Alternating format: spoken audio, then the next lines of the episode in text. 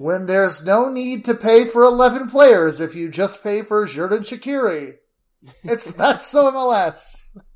Oh. A North American soccer podcast with myself, Andrew Bates, and Nick Thornton. Hello, hello. A little harsh on the rest of Chicago Fire, but Do you know? uh, so, so we're talking about the uh, the MLS salaries release, the MLS Players Union, Players Association salary release was on Tuesday. That's Um, right. and uh, you know everybody of course is has uh, you know been picking through it and the the 8.15 million in guaranteed compensation as the union calculates it for Xherdan Shaqiri with Chicharito second at 6 and Gonzalo Higuain at 5.79 um, Healthy, healthy amounts of money. Pozuelo at 4.69 and fifth is Jozy Altidore at 4.26 who um, everybody always has to put the asterisk next to in this calculation because I guess he's only actually making like like a little under 2 million um, but Toronto FC uh, paid off his salary so he's getting the paid off his contract so he's getting that double dose That sweet double hit of the good stuff. That's a, it's a healthy amount of money to be making in the the late stages of your career. Um. So so the the any attempt to like break down like salary balance or anything is totally for like when it comes to the Chicago Fire is totally foiled when it comes to Shaqiri. Um. But I was wondering if I could ask you to guess. Um. What percentage of money do you think that Chicago pays its forwards? What percentage of money? Like in terms of The guaranteed where you- compensation that it pays its Yeah. players in, in in this salary release. When you add it all up, how much? Uh, of that total figure, like what what the percent is that goes to forwards. Yes, sixty-seven percent. well, the here's the trick. You want to hear the trick? The, the the the trick to this? Sure. Xherdan Shaqiri is a midfielder. And- okay, all right, right, right, right. No, that that makes that makes sense. Okay, well, thank you for uh, giving me that. Um, you are correct. that hint. You are correct, though. When it comes to midfielders, the the Fire do have sixty seven percent to their midfielders. You you you you nailed so I got that. the number right, just in the incorrect, not to the. I got the the answer right to the wrong question. Your the spirit was correct. Honestly, that's better than I usually do at math questions. Uh, the That's that's a so two thirds of Chicago Fire's total salary goes to the midfield, and probably like ninety eight percent of that, sixty seven percent is Shaqiri, is what you're telling me. yes, the they pay they pay their forwards of the salary outlay. The forwards receive nine point nine two percent of that money, Okay, which is the lowest, which is the second lowest proportion in MLS. Do you want to guess who the which team has the lowest proportion? for forwards, Yes, salary salary outlay on players by percentage, on forward players by percentage. Houston. No, not anymore. RSL. Columbus. Oh, ah, I feel like I feel like I saw some discussion about Columbus's salaries, and I I should have should have got that one. because Columbus after because this this counts the Zardes transfer away. Yeah, So this uh the the money uh the the share of money to the forwarders is a whopping 1.36%. It's under 2% of their total salary outlay goes to uh if you have it in front of you, and apologies, folks, just hang on with us while we do our stats run here. But I'm interested, and I have a question. Can you find so? What's a team in the East that spends a, like a, re, a relatively high percent on their forwards? a team in the East that spends a relatively high percent on their forwards. Um, I would I would say from looking at this that relatively high would constitute forty five percent or higher. Um, that would be uh, that would be a, a, a number that would be higher. Th- a team that, that is higher than that, I would say DC. Okay, DC United. That's forty-seven point two nine percent. Interesting. Do you want to hear something fun then? This will be, mostly be real uh, maddening to DC United fans. So Columbus is tenth in the East, and I'm looking at goals for, and they have 15 goals. DC, 14 goals. Oh no! So DC United has one fewer goal to show for it than Columbus, who's spending presumably monstrously less. Not that, you know, either team has necessarily been crushing it as of late, but that's it's always so interesting to me about the the salary guide because at first when it usually comes out I'm kind of like I don't really know what I'm looking for. Like I don't know what story this is going to tell me. But once you start digging a little bit deeper into it and then sort of looking at results and where people stand and things like goals for and goals against, obviously at this point, that only tells us so much with, uh, what, we're 12 games in. um, but it is interesting. So I think sometimes people get really hung up on the amount of money but it's not necessarily always good return for that money. No, just because another club who spends the same amount is good. Um, that's the that's clearly spending money on your forward players is overall a good strategy. Still, that's the point that uh, is made by the Athletic in their story on this, um, from which I, I got the the salary proportion calculations. Um, mm-hmm. They have a whole subhead that's just biggest earners not performing. Ah. Unfortunately, this this section doesn't like have a lot of statistical analysis for everything, but but it's basically like uh Xherdan Shaqiri has uh two goals in nine appearances, which is like not maybe the best, but I guess he's just got here. Um Higuain is like basically out of the starting lineup at this point. Yeah, yeah. Well, and despite recent uh, I don't know if you'd even call them fortunes for Chicago. You know, yeah, they're sitting dead last in the East, and Miami is not that much further ahead of them. So that's how she goes sometimes. Um, but yeah, it's been a minute since we've talked, and there's been a hell of a lot of footy going on. And one of the big things that we has sort of fallen into the background and maybe faded into people's memory is, of course, the Champions League final the Champions League final. That was fun. I had a good time with that. I had a lot of fun. Like, obviously, contractually, I have to hate Seattle. But it's kind of fun in like one instance where you're allowed to sort of cheer for them, like with nothing attached to it. Of course, if they had lost, I would have been like, that, "That's fine."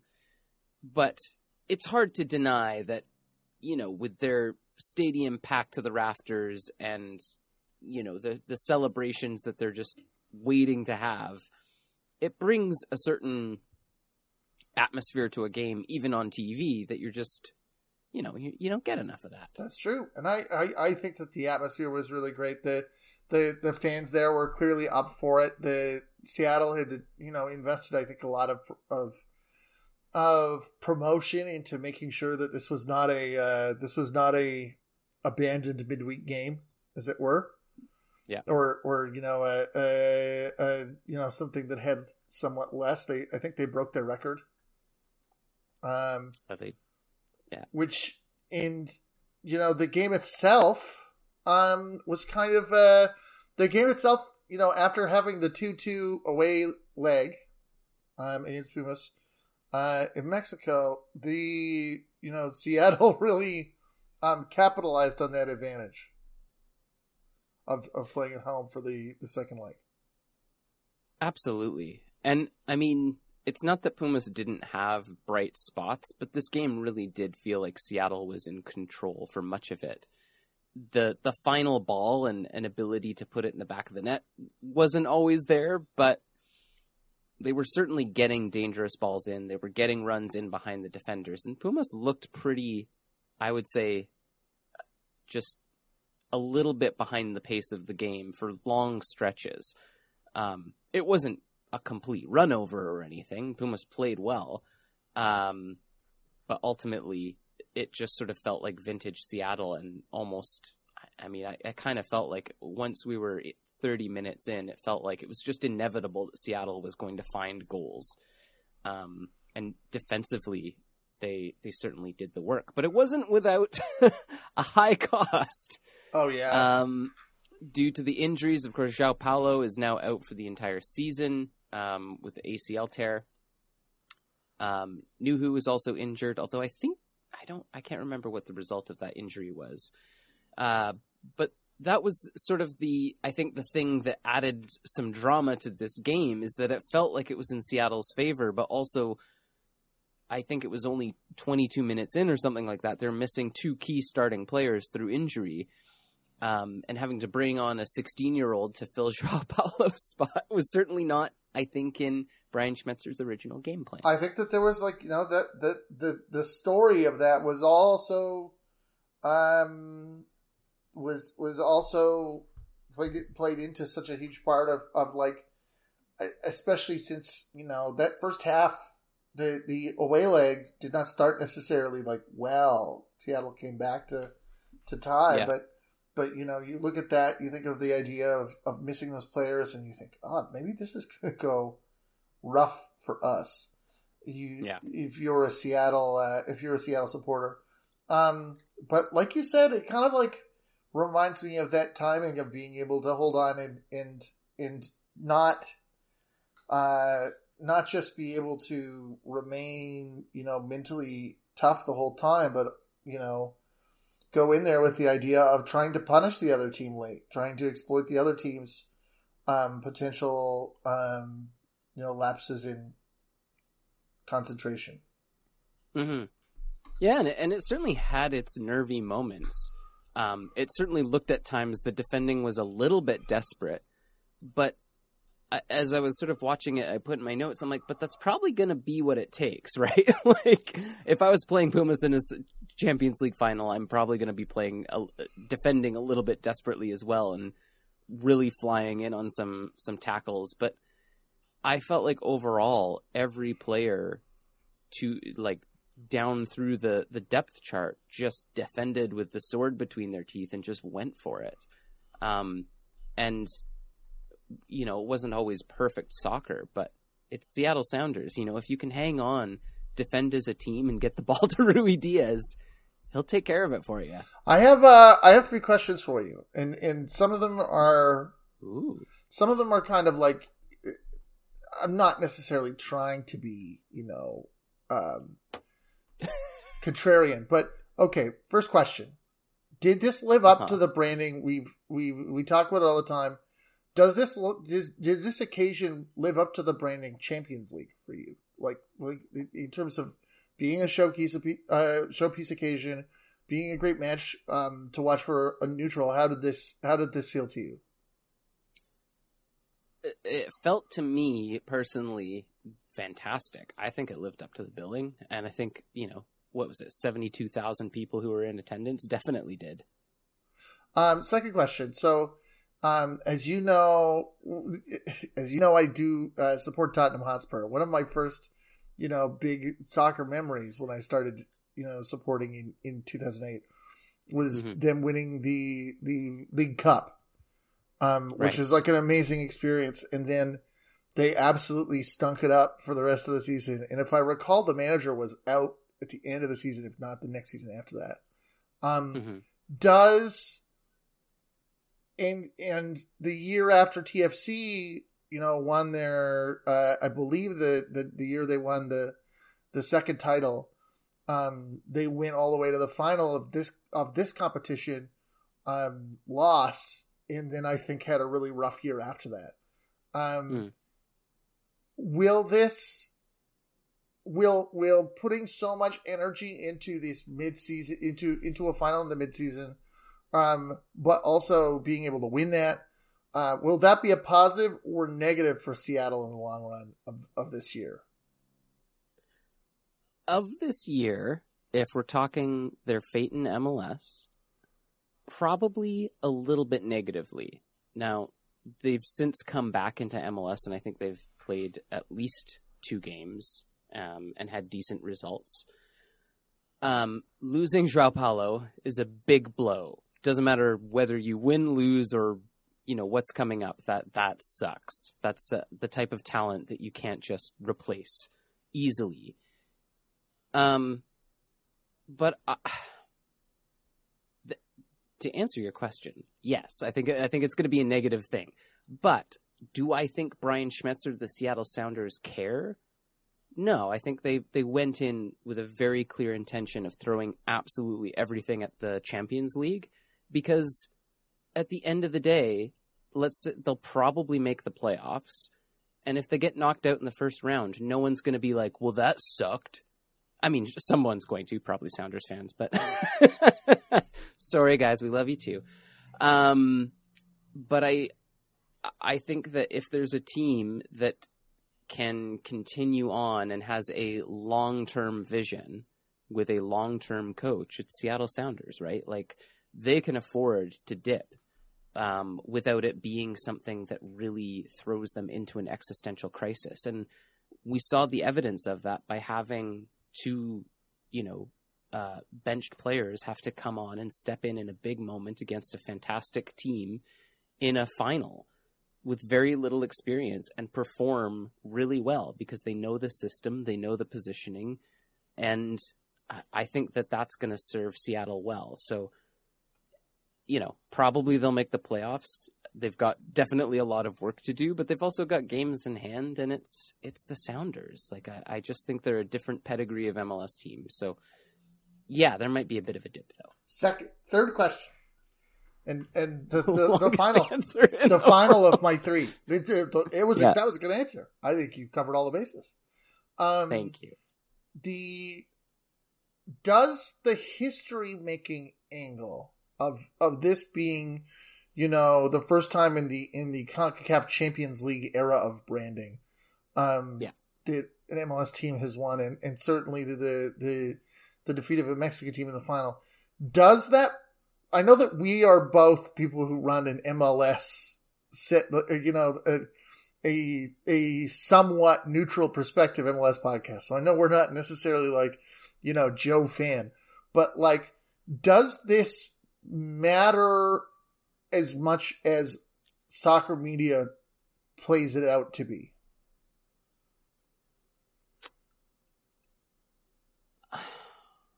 This one, I'm not sure. I mean, part of me wants to say yes and just buy into all the hype and be excited. I think the thing that was happening in US soccer to get Seattle to this point was probably happening anyway. The but that's also that's not just about performances that's that's about attention and it's also about branding and advertising so I mean, yes, it is obviously historic and important, and I think for MLS they needed to get the monkey off their back. Like it was, it was the thing that we all needed to happen because I think everybody there's been plenty of opportunities and plenty of chances, but we've never quite been able to do it.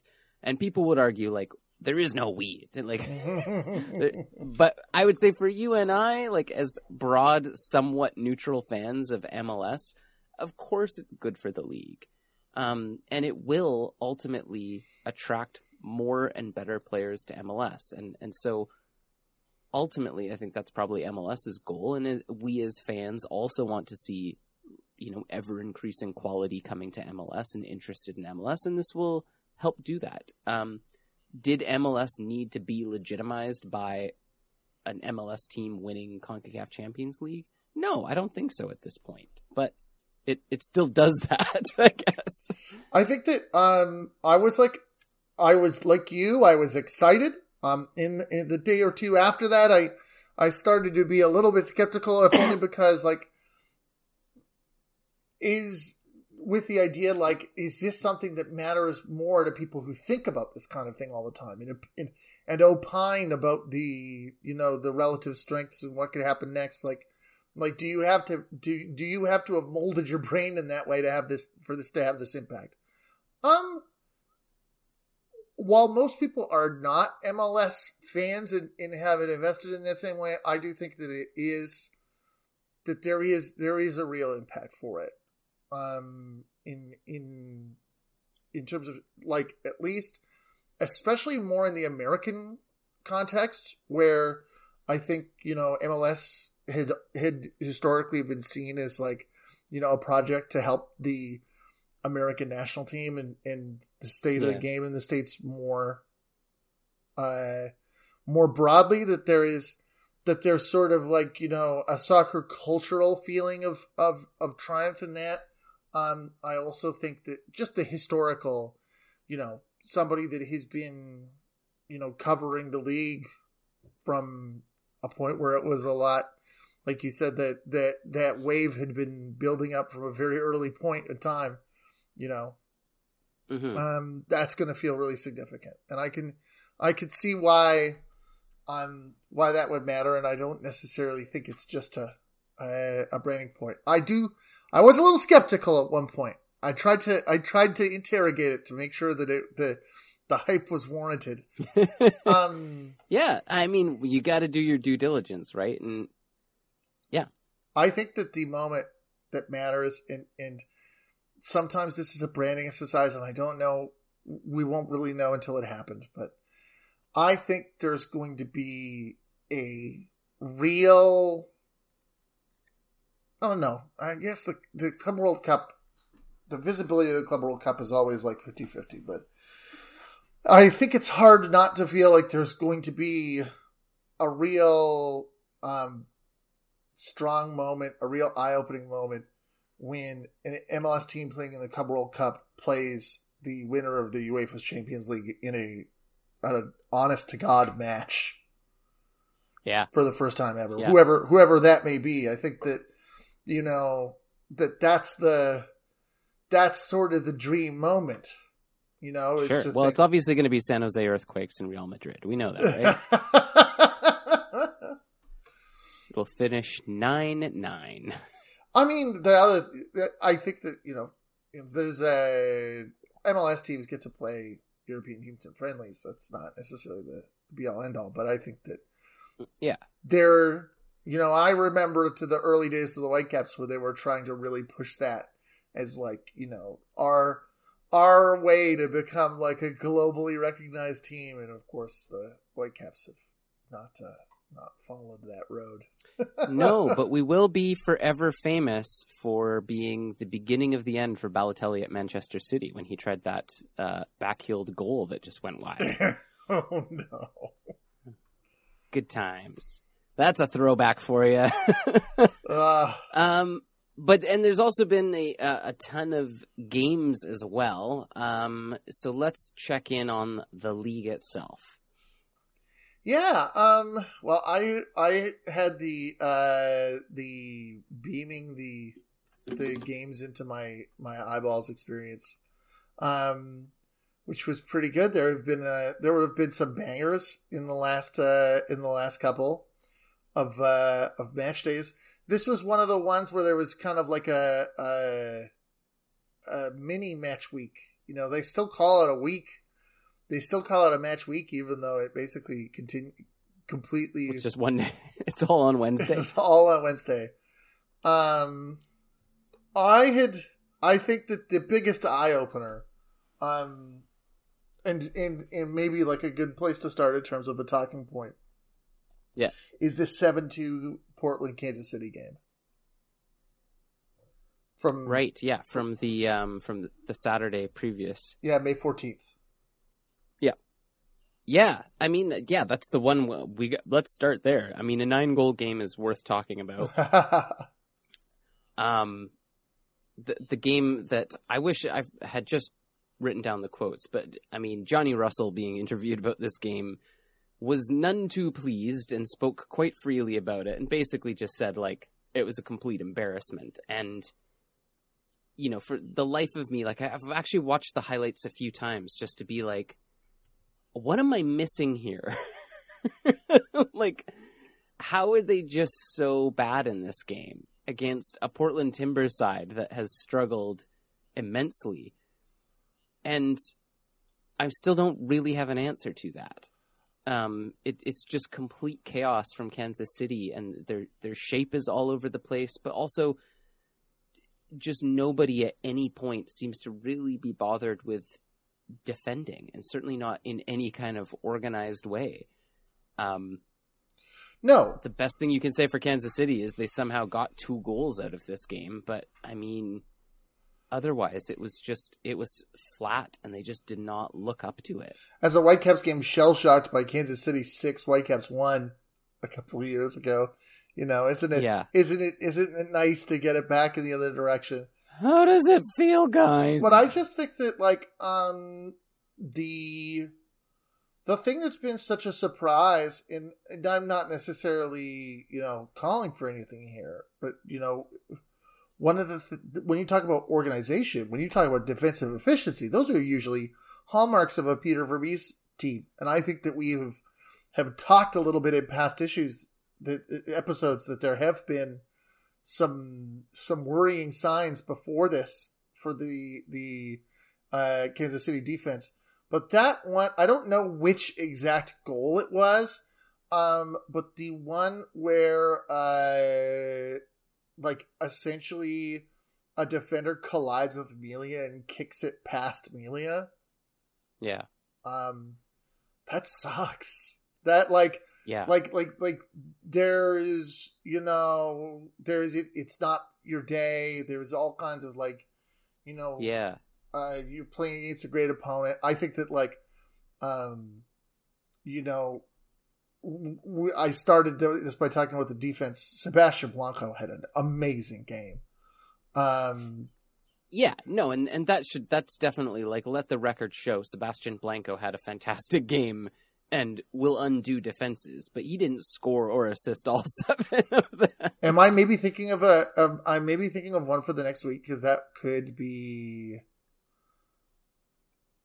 I I didn't write down which one it was, but like there was in in either the midweek game or the Portland game, there was just a a a total miscommunication, um, nonsense goal. I mean, I think there were a couple in this game. Right. yeah, I I mean. Uh, we've asked the question about Peter Vermes a couple of times, and this isn't the first time in recent memory where he's kind of been in hot water, or, well, I wouldn't even say he's really been in hot water, but just that there's been extra attention paid to his long tenure at SKC. Um, I I think, given the fact that he's been there for so long, and continues to stick to a, a particular system I, I think some of this may be on the players a little bit. Um, and if we had just had that 7 2 game, I probably wouldn't say that as much. But in the follow up game, um, the most recent one against Colorado, which Kansas City did win, credit to them, right. they did win, also had two players sent off uh, for violent conduct. Colorado also had two players sent off for violent conduct amazingly, I agree with all four red cards here. Like you just cannot do any of the shit that these players did. um, however, it it also showed for me like a real lack of discipline. There was also, I believe, a red card to them in the fairly early on in the the Portland route as well. And we've talked about this discipline issue, and you know, it, to me doesn't seem like that's in Vermes's game plan. Is yeah, he's a gritty coach, but like his team is pass and move and countering attack, counterattacking and defensively solid. This isn't a team that is going out looking for a fight. But the discipline issues have uh, really added up and, and hurt them. And I think it certainly lent itself to the embarrassing performance against Portland. It's actually the call um, having to. Sorry. Having to. No, go ahead. I was going to say uh, that, that this was the game where uh, where I saw that miscommunication between Melia and Estevan. Mm. But you said you were saying having to having to play so much of the uh, the match against Portland a man down because I believe that red card was fairly early on in the match. So there was this was another weird one where um, the red card was on the red card in the Portland game was oh no, actually was in the 78th minute. was at, and in Portland actually had uh, had conceded a red card first. That's right. That's right. Oh yeah, that's right. Because Van Rankin got sent off again. Things ca- Not again in the same game, but again this season. things kind of things kind of calmed down by that point. The the, uh you know the Sebastian Blanco tornado had uh, had come to it had come to a, a, a, slow stop. That's right. There were only only two goals following the Van Rankin red card. hey, at that ra- at that uh, at that rate that they were scoring, you know, Blanco on forty six, Blanco on fifty two, uh, Farasa, uh, with on fifty six with a Blanco assist, and again on sixty nine with an, a Blanco assist. Yeah, I don't think. yeah. It. Pardon. I was just gonna say, like, obviously that's a thing Sebastian Blanco can do to teams. Ha- being that devastatingly effective. I mean, th- this is also he was helped out immensely by Kansas City, just being all over the place, and and again, just like there was no effort. There was no effort to close anyone down. The the marking was it was just too easy. I mean, Kansas City just sat there, just stood there watching as Portland ran rings around them for the better part of 20 minutes. And when it was done, it was like, all right, well, how are we going to get ourselves back into this one? Yeah. Um, I was going to say that I thought that like that, you know, the goals in this game from Kansas City, um, and the goals against Colorado show that they like are having an ability to score some. Um, their goals for is actually the you know the the tied with two other teams is the joint lowest in the conference.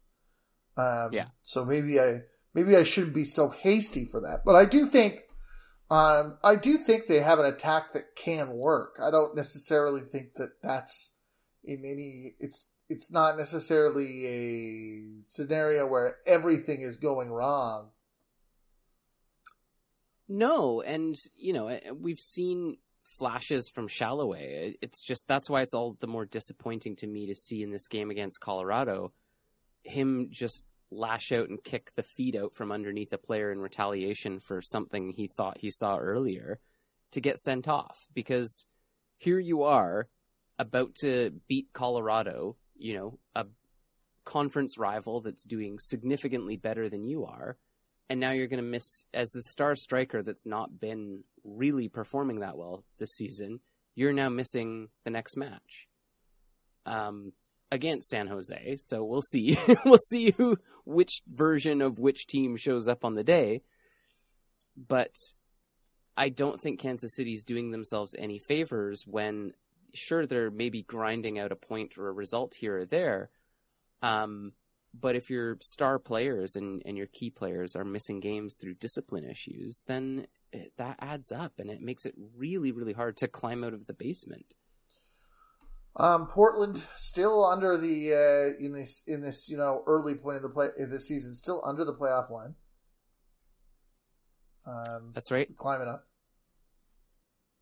Um, most recently, they lost to San Jose, three two. I will say for Portland, like they seem to be into the like they found the goal scoring part. They just haven't been able to get the uh, close the door behind them, as it were. That's the difference between this and, and you know Vancouver or you know Kansas City six, Vancouver one, is that you know Kansas City got some offense in this. Yeah. It wasn't. Yeah, It wasn't just a squash. No, and I, I didn't feel like it was just one of those things where like Portland committed everyone forward. It, it was you know two two goals that could have happened in any game uh, that I think Portland also could have defended a little better as well. Um, so it's not I wouldn't say it's all been perfect for them either. Although you know they're sitting tenth in the West, uh, they're they're not out of it by any stretch. What's a game that caught your attention? Um, a game that caught my attention was this New York Chicago game. Oh yeah, Uh, I sort of knew it was going on right as the uh, as I was getting invested in the Whitecaps win, um, and so I had to sort of go back and, and be like, what went on there exactly? And initially, I was like, well, that's good for Chicago to get a point against Red Bulls. Um, but then watching the game, there's so it finished three three, but there's just some real interesting goalkeeping techniques that went on here. Um, and I don't want to be too harsh on the young goalkeeper, um, Slonina, but well, th- there was two two of these needed to be saves and weren't, um, and this should have been three points for Chicago. But there was some fight, and also it caught my eye because, of course, uh, we got to see the return of Chris Mueller, who I believe played the game before as well. But that was kind of a surprise storyline to me as well. I was not expecting that we were going to see Chris Mueller back in MLS, at least not so soon. Um, but Chicago Fire got the homegrown, uh, the it's his hometown. I don't know if it was his home club or he, if he was in the academy. I probably should have looked that up. But um, it's great to see him back in the league. It's great to see some fight from Chicago. Uh, some mistakes, but look, if you're going to make mistakes, two Red Bulls away, and you still come away with a point, I think there's a lot of really good clubs in the East that would be very happy with that result. Yeah, um, I wonder how much how much does it affect you? Like you say, the fact that it that it uh that the last goal is New York's and and that you know they they conceded so soon after uh, winning that late lead in terms of your your your disappointment calculation. Yeah, I mean that's not great, especially Shaqiri scores in the 89th minute and then Klimala scores in the 91st. Like that's to be winning the game for you know all of 70 seconds isn't amazing. But for a chicago side that's been struggling and especially struggling to score they've only done it 11 times this season. Of course three of those goals were against red bulls. Um, I, I still think it's a positive. Now, I'm talking about a team that's dead last in the East and only won two games, but you've got to start somewhere. And I feel like Chicago has made the right kinds of investments, and it's easy for us to look at Shaqiri and talk about him as uh, a very highly paid player, and we haven't necessarily seen the returns just yet. But that's true of just about every player in in his range. That's the um, beautiful. Sorry, I was just gonna say, like it, it's gonna take a little bit of time, and and certainly Shaqiri is adjusting, and it was good to see him I, I, think he's been much more sure on his feet and a bit stronger in adjusting to the physical nature of MLS and been a bit more of a presence. And that was what he was brought there to do. So, uh, yeah, I don't know. Maybe I'm clutching at straws here, but I, I don't write Chicago off. I don't write Chicago or Shaqiri off. I think that that like the the the one of the beautiful things about MLS, the great leveler, ever since you know um, David Beckham arrived to, you know, inspire the designated player rule. Um, yeah. Is that like high spending on a club and on a player does pay off for a team eventually in the long run. A good team is a good team. Um, but, uh, but if you, without, with, with, with only a couple of exceptions, if you go and and splash cash out on an uh, a big top level player, or you or you make a, a bunch of you know additions to try and come up with a super team.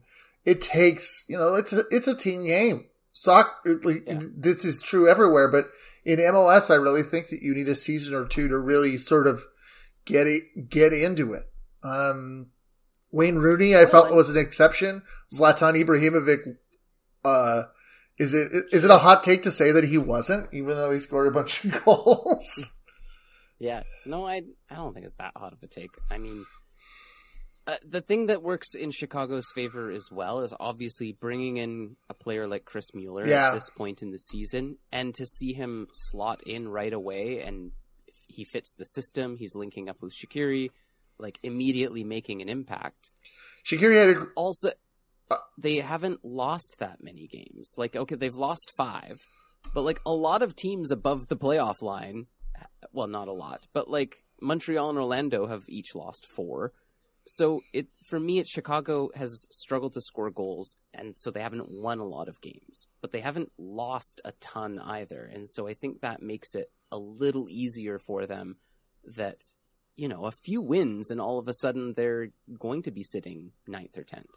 Um, I loved Mueller's snapshot. The goal was uh, was very for him was great there.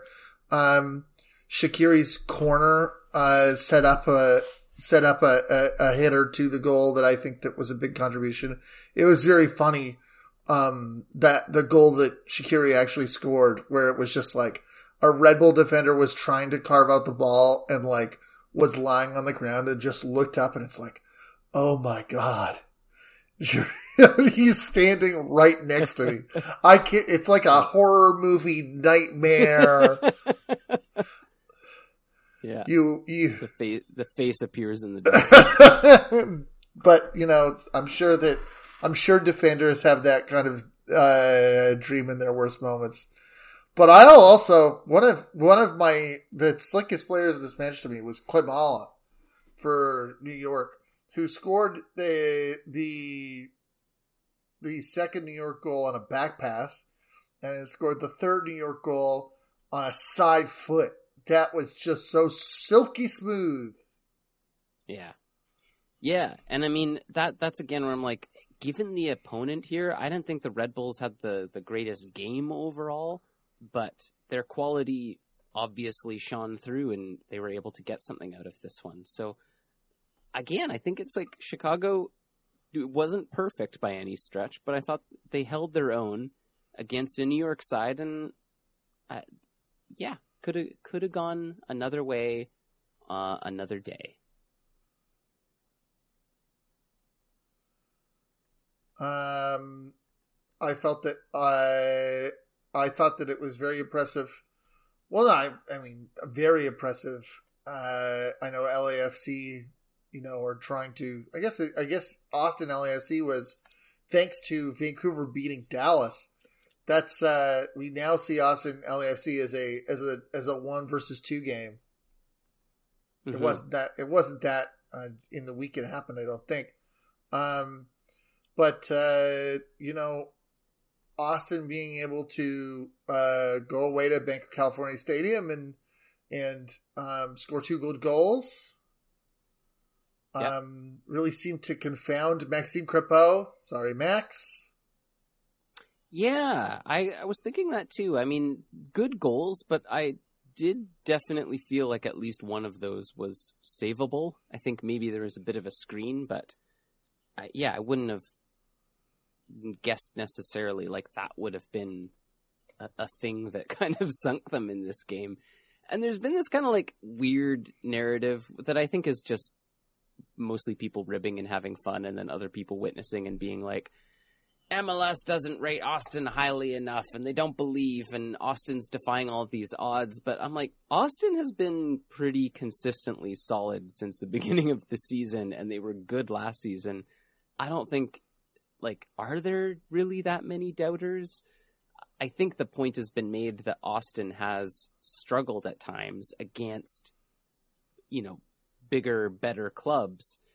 Um, but clearly the foundations have always been there. And so I, I don't know. I'm not surprised at all that they're sitting first, and I'm not necessarily surprised they beat LAFC either, who've defensively not always quite been there. Um, Austin's kind of the total package right now in the West. Maybe it's 25 goals for, 12 goals against. Like that'll that'll get you to first. Maybe it's part of our like, you know, the the MLS 2.0, 3.0, what have you, ex- expectations for expansion teams.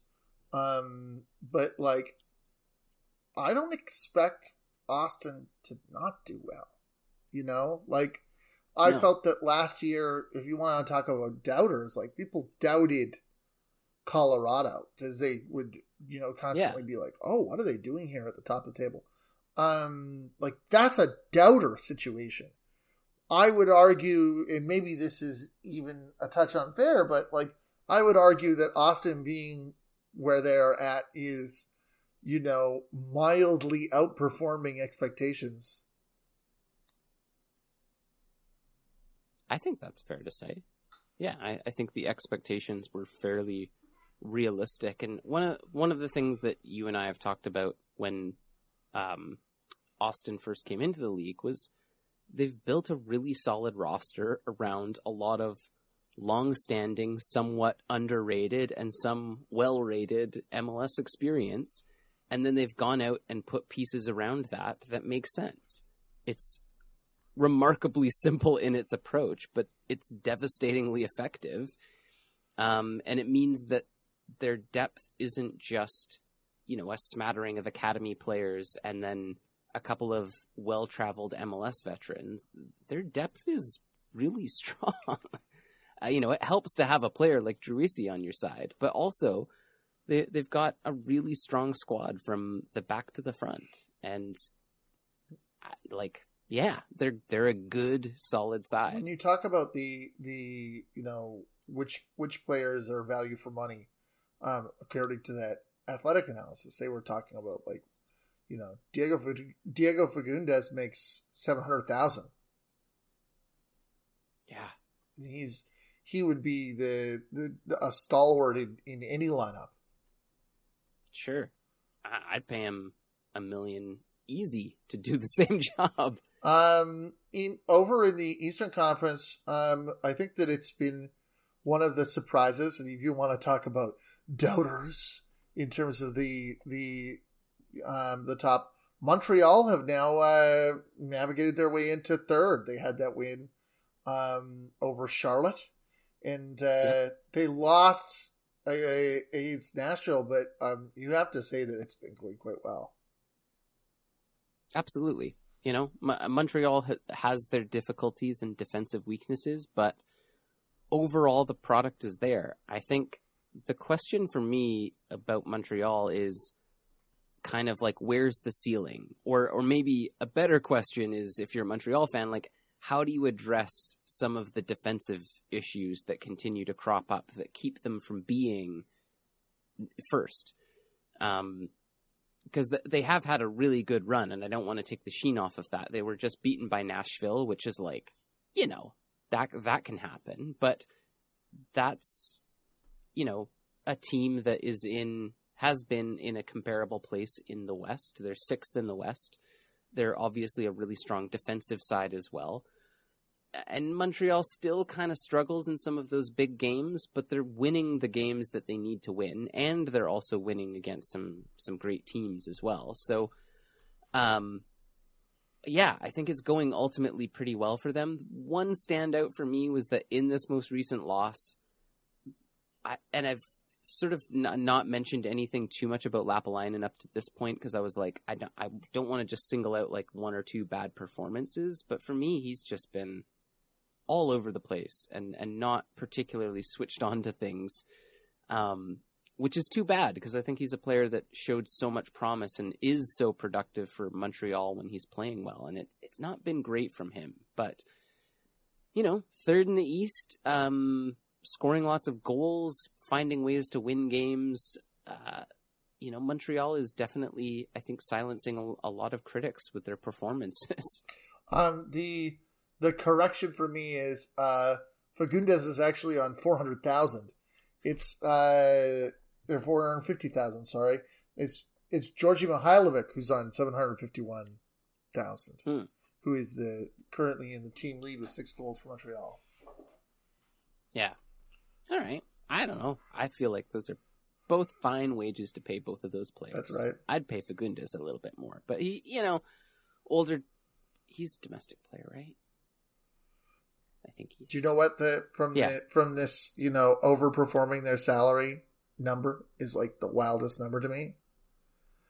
Who's that? Taty Castellanos makes one point zero eight million in the union's guaranteed salary uh, calculation. What's is there like a billion dollars in add-ons or something? I don't know. He's the he's the guy, you know, like he, He's the yeah, he is the guy. I do know.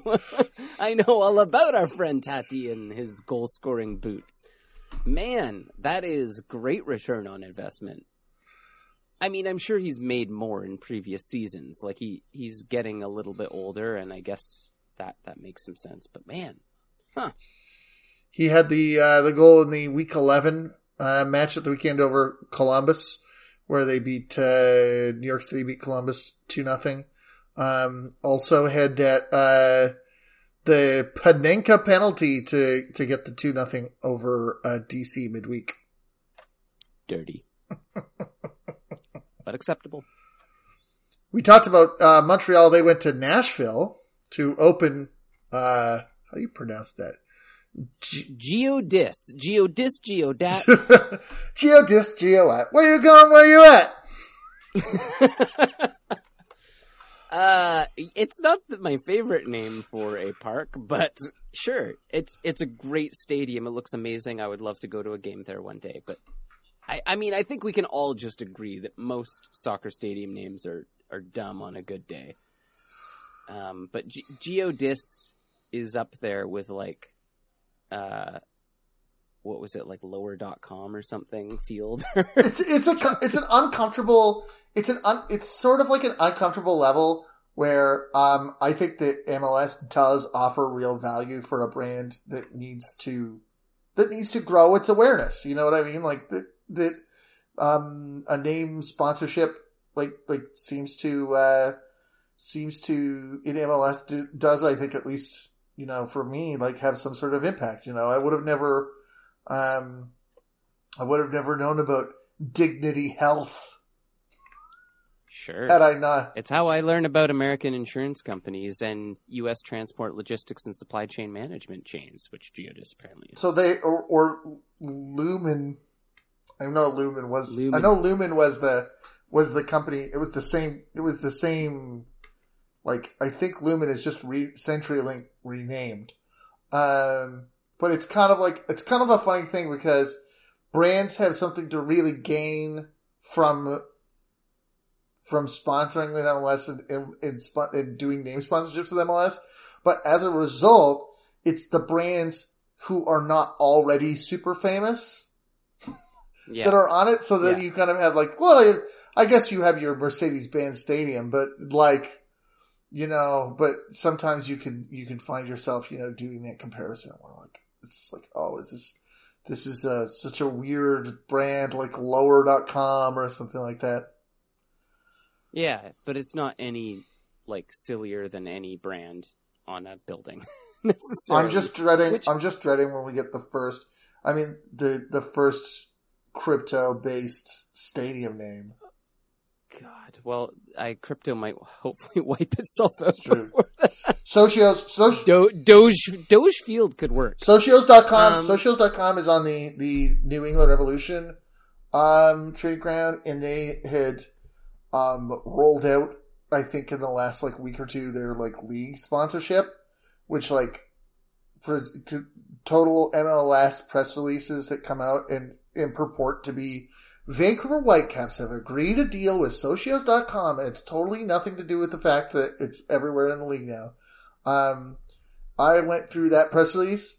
Uh, the the first time in the ten or the first time in the the the ten or twelve paragraph press release that any terminology appears related to cryptocurrency is like second from the end the whole time they're like oh. like innovative fan engagement strategies. And then like at the very end you're like fan tokens. Like strictly speaking what they're doing there is not too much different than like what the cpl app is. It's just that right. you have to pay real money to be able to do it. To you have to pay real money to buy fake money. Yeah. Which yeah, oh, man. Remember when you just used to pay real money for a real game? However, I guess if you're the Whitecaps and you struggle to win games, then being able to purchase players and just imagine it yourself is not the worst thing to offer to fans. No, uh, like you know, I watched the the YouTube show Checkpoint. Whenever they talked about this in video games, it's just like, why did this have to be blockchain? It didn't. it didn't have to. the, the none of this functionality requires this to work. Anyway, sorry, sorry for the diversion, but but I had to get my I had to get my ranting about socios somewhere, and and now is the time to do it. It seems. I wouldn't have necessarily pegged that cryptocurrency like irritated you more than me, but now that we've gotten there, it does sort of track. And I also don't disagree with anything that you've said. it's just nice to kind of get to sit back and listen to a rant for once. uh, uh, I mean, and we, I guess we should also say like Vancouver did beat Dallas. That that game happened. that was Um, fun. Two good games for the Whitecaps. Um, the the San Jose one was was wild to me. I had to take off for the second half, and I sort of like looked down at my phone. I'm like, oh, San Jose scored. That sucked. And then like thirty minutes later, I looked at my phone again, and I was like, what? Well, Sorry, what? Yeah, it's it's been a quietly not terrible sort of run of games for Vancouver, giving up lots of goals but getting points. They did beat a CPL type team finally. Oh, jeez. Um, they beat Valour right. two two nil. I, I- I think, you know, not to take any of the sheen off of it, but despite what I believe is two win, two league wins and a draw, they are still dead last in the West and have given up twenty one goals. So it's not quite righting the ship just yet. I felt like the Toronto win was rather fortuitous, shall we say. Um, am I thinking of the right game? That was a while ago now. Um, but the yes, yeah, the game against Toronto that seemed like that could have gone a different way. Vancouver seems to be benefiting from a, a few calls that are going their way. I don't think the PK that was given against Dallas, I don't think it's the most egregious one. Do I think it's like an out and out penalty? No, but does that kind of shit get get called for a PK in MLS all the time? Yeah, you know, it's. But if you're a Dallas fan tearing your hair out over, you know, a gifted three points to Vancouver, I understand. it's not a great, it's, it's not a great one, but I think if we also saw around the league similar PKs where you're tackling a player from behind, you make contact in the box, an MLS ref is going to give that a good chunk of the time. Yeah. Um, I think You that know? the the point you you mentioned about the table, um, I think just reflects the fact that uh, we are starting to get. Luckily, the Whitecaps form is coming up at the at the time that this is happening. Um, but I think that every time in a season, you see some, you start to see some real um, response from teams that that started slowly to go, oh, geez, we gotta pick this, we gotta pick this one up. You know, the the the Portlands and Seattles of the world be like, oh, we gotta get, we gotta get out of the bottom half of this table, guys. we better start winning some games. Um, it's true. Yeah. so so so you have to match. Not only do you have to get better, but you have to match their improvement at the same time. Well, and and that's been a chronic problem for the Whitecaps to get out of that we've we've revisited a number of times that they struggle they improve o- over themselves year after year most of the time. But compared to the competition, I mean some of the teams above them, Kansas City, San Jose, Seattle, Portland, uh, Minnesota to a certain degree as well. Like all those teams have been struggling and giving up goals. Um, Seattle obviously has been a little preoccupied and they've got a couple of games in hand, so maybe we can remove them from that. But to be suddenly switched on and performing and still down at the bottom as the teams above you have also been struggling, like there's been opportunities for points that the Whitecaps have really just thrown away. And my only worry is that, you know, beating a team like Dallas looks and sounds really good and it can only do wonders for the motivation, but um all the same problems persist. And and we saw Sartini get frustrated and kick a water bottle at his bench over it. That it's just silly giveaway on a um a throw in that results in the first Dallas goal. And it's it's that kind of thing where even when the Whitecaps are coming out triumphant, we're still seeing it I think largely as a the other team is just not playing as well, or something kind of goes Vancouver's way. It's it it's helpful, but I don't I don't think this side is as strong as their recent performances have have demonstrated. However, you got again, you got to start somewhere, and a, a, win against Dallas is is not going to hurt their confidence. There's some additions coming, which uh, which honestly right. I didn't I didn't quite expect. Uh, in terms, you know, this is a side that's already been um, tried its hardest to to. There's been there. This is a this is a middle of the pack salary team now, which which I I don't think that you could always said. Um, and the the signings also seem to be like like mostly decent, which I also don't think they have always had. That's always been true. Yeah. Um, but yeah, they've they've they've signed. I understand that yet again we're we're looking at it potential, you know, having to iron out the visa wrinkles on Andres Cubas, who came from from I Nimes. Believe I believe a visa may have come, and there's maybe a work permit that we're now waiting for. right. Yes. Yeah. And so they've they've got that. Uh, you know, uh, a a lot of expectations um, for that uh, Paraguayan uh, defensive midfielder who'd been playing in France. Um, there's also Luis Martins, the left back who uh, who who played for former SKC. That's right um, is coming. So it's nice to have a he'll he'll be at left back, adding to adding to the the um, you know the what I think is a competitive you know uh, depth chart at that position. Yeah, reasonably. I don't know that. I, uh, Gutierrez, right? Defensive... Like we've got a. Yeah, I guess I mean we've I mean, got Goody... a guy. I guess is what is more what I mean by that, but that's true. We now have a couple of options, and, and I will take that.